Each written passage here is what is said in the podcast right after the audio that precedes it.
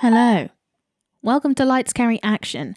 I'm Carrie Morrison and I'm here to give you brief reviews so you don't have to do any research. This week is going to get a bit personal, my dudes, because this week's theme is based on autism and autism representation. And for those who don't know, yes, I am autistic.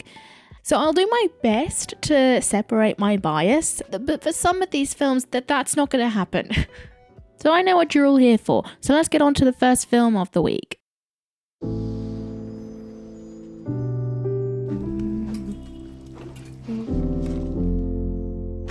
All right, Millie, here we go. My neighbor's passed out on the floor, and I can't feel her pulse. Does the little girl have any family members we can contact? Family members. I can hardly take care of myself. Come on, this is your responsibility. Grow up. Hey, music? I'm your sister. All she's got now is you. Calm down, it's okay. Hi there. I don't know what I'm doing. I don't. Music. It's your friend Ebo. I live next door. Can you move in? Yes, the first film we are looking at is Music, released in 2021, written and directed by Sia, but also co written by Dallas Clayton. And what a terrible mistake they have made. This film is about Music, who is someone with a lot of special needs. Uh, on the autistic spectrum, and her grandmother passes away, so her free spirited half sister, Zu, comes over to help take care of music. However, she gets help from a guy called Ebo, and then it just doesn't become about the autistic person at all. It just becomes about a budding relationship, learning to take care of an autistic child. Just like she helps me. And I'm actually learning how to love because I love her.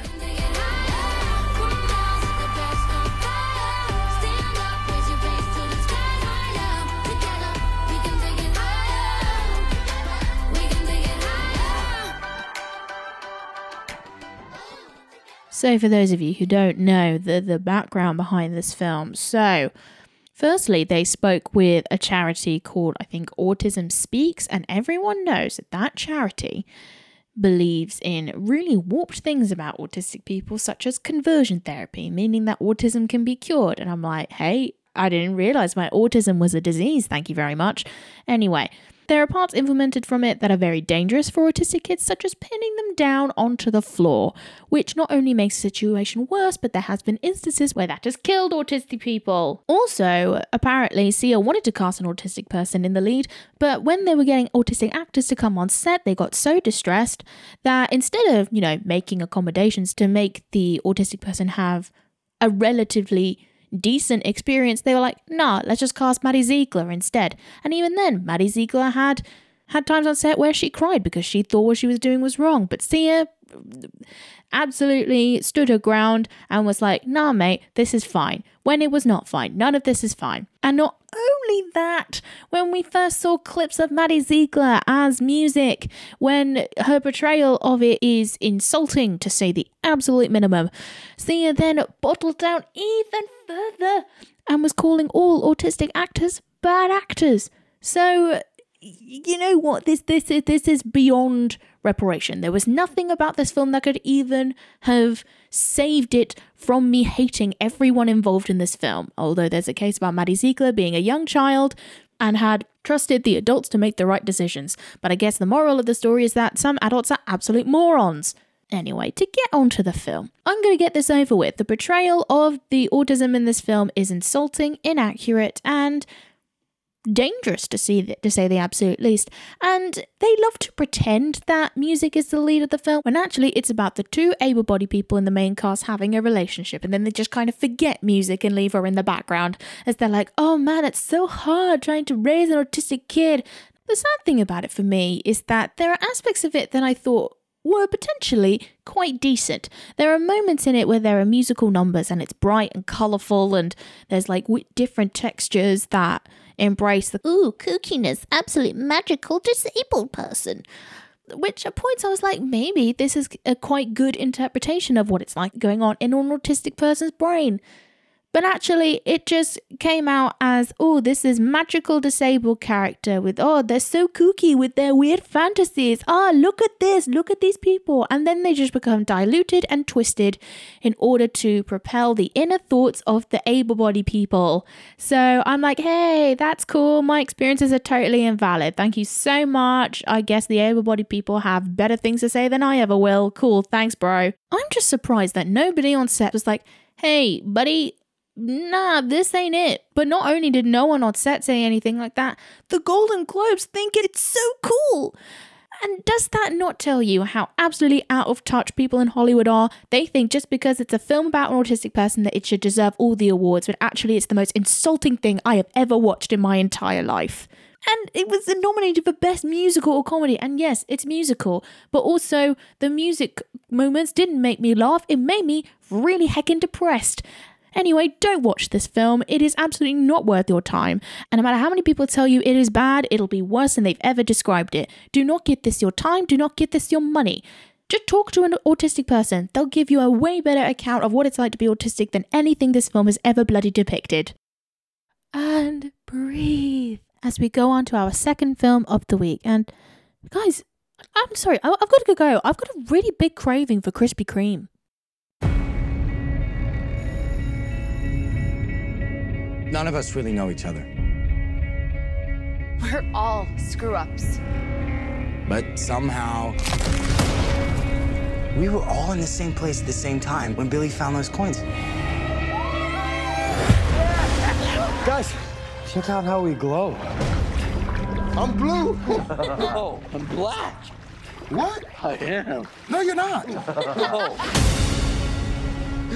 The second film we are looking at this week is Power Rangers, released in 2017, directed by Dean Israelite and written by multiple people John Gatins, Michele Mulroney, and Kieran Mulroney, Matt Sazama, and Burk Sharpless.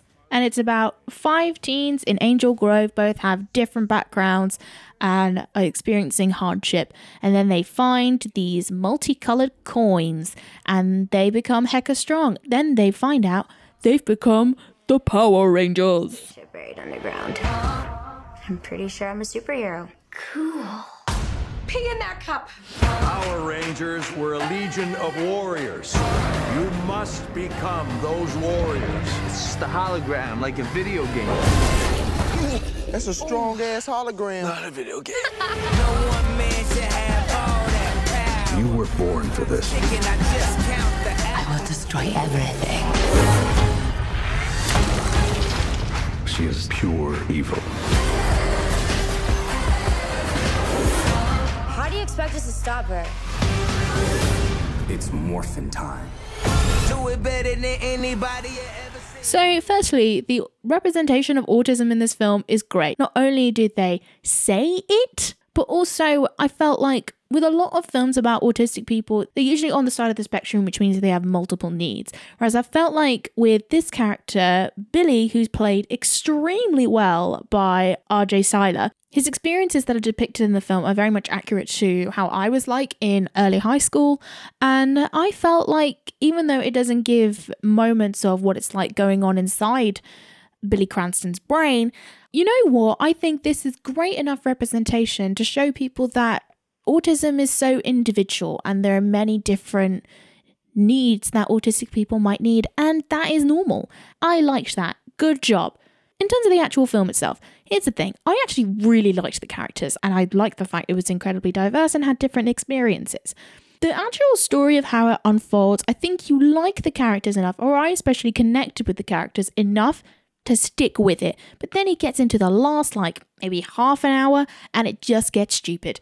I mean, yes, I knew about the meme of the importance of Krispy Kreme in this film, but oh my god, it actually got on my nerves. Originally, I just found it hilarious because obviously the film is being satirical about itself, that it's obviously so endorsed and so sponsored by Krispy Kreme that they just have to make fun of it. But it gets to a point where you see Elizabeth Banks as Rita Repulsa sitting in a Krispy Kreme and eating a donut, and I'm like, oh, this is this is stupid. I, I don't know if I like this or not. And some of the conflict is a little bit forced, and you know, there are implements in the action sequences that I'm just like, ah, oh, this is like every usual coming of age teen superhero film. But you know what? I think this is one of the better teenage coming of age superhero stories that we usually see all the time. But this one, I think it showed a lot of promise. And it really focused on the bond between these characters and even though it got more to being a bit of a spectacle near the end of it, which diluted everything a little bit, I think the actual bond between these actors and their relationship was so great that it made me really connect with them on an emotional level. I'd be happy to watch this again if this was on TV or something, or if I just fancied a movie night. The only criticism I mainly have is I know they were hinting at the Yellow Power Rangers, aka Becky G. There was hints that she's a lesbian, and her family are trying so hard to be normal. And what's quite unfortunate with me is that they didn't actually say she's gay. They just said girlfriend troubles, and then she just doesn't answer the question. That's the most we get to any kind of confirmation that she's LGBTQ and that's unfortunate for me. I felt like they could have given little queer kids some nice representation, like they did with autistic people. But okay, fine. And in the final act, they try a lot to cram in like the dino morphs, and then they become this big conglomerate body of machinery. And whilst there were elements that I really enjoyed, and I thought the soundtracking of it and the actual score was a little bit plain, and the actual choices like playing power in the middle of the action sequence was actually quite fun. So, all in all, I think there are a lot worse superhero films out there, and this is one that I actually really enjoyed. And unlike many superhero films, I'd be so happy watching this again. Now let's get on to our third film of the week. This is a little indie gem. I hope gets all the awards, but but, but anyway, let's listen to a clip of the trailer first.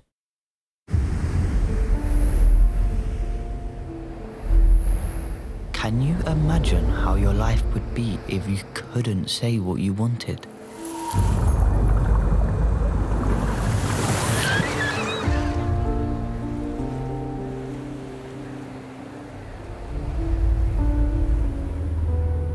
Naoki Higashida makes a map of his mind.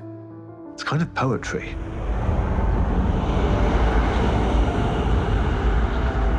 How do I see the world? For me, the details jump straight out.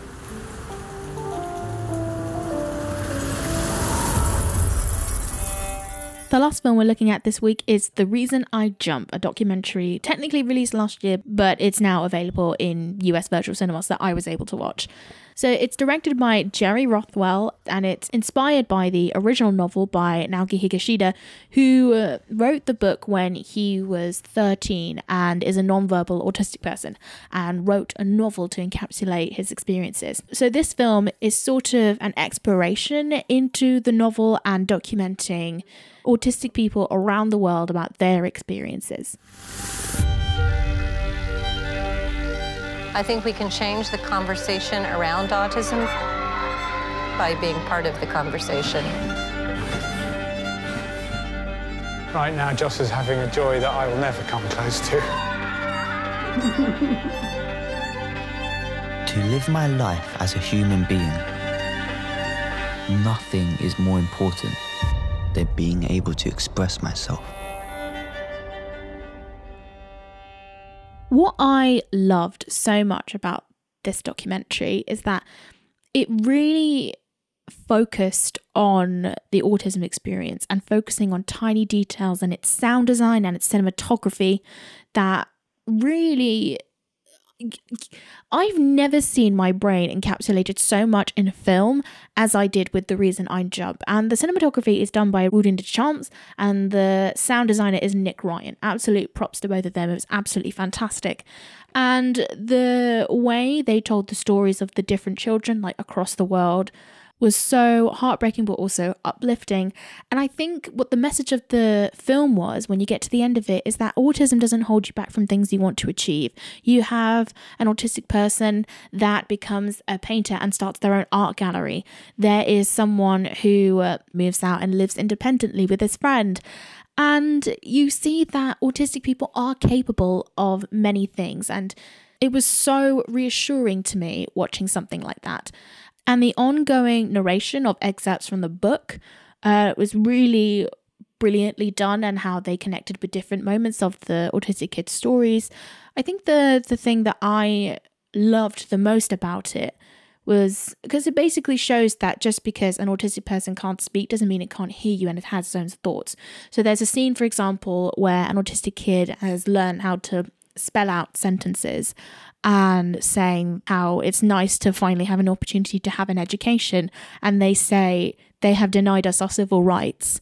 And you realize that the powers that be in the government, I mean, especially from me and my experience of how they think because you're disabled, they infantilize you and think that you're just an extension of your relative and that you're just essentially an unwanted child.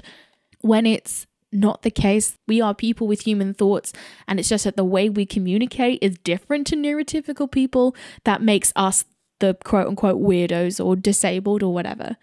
Anyway, this film is so stunningly made, and I think the stories told are so diverse I would highly recommend it just to get different views of different autistic people's experiences and just an accurate description of how an autistic person's brain might work, encapsulated in the narration as well as the cinematography and sound design. Now, those are all the films I've watched this week. I think the film I'm going to go with is music.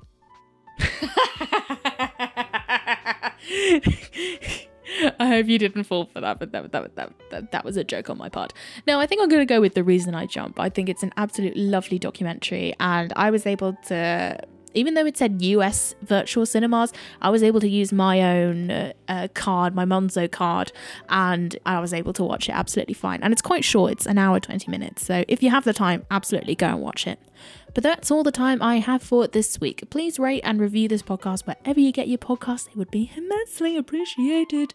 And also, if you fancy supporting the show, this show has a Patreon. It's £1 a month, and the link to that Patreon is in the show notes. And you can keep updated of the podcast activities by going on the Instagram Lights Carrie Action. And you can also follow my personal Twitter and Instagram at CarrieMo97. But that is it for the time being. Take care and stay safe.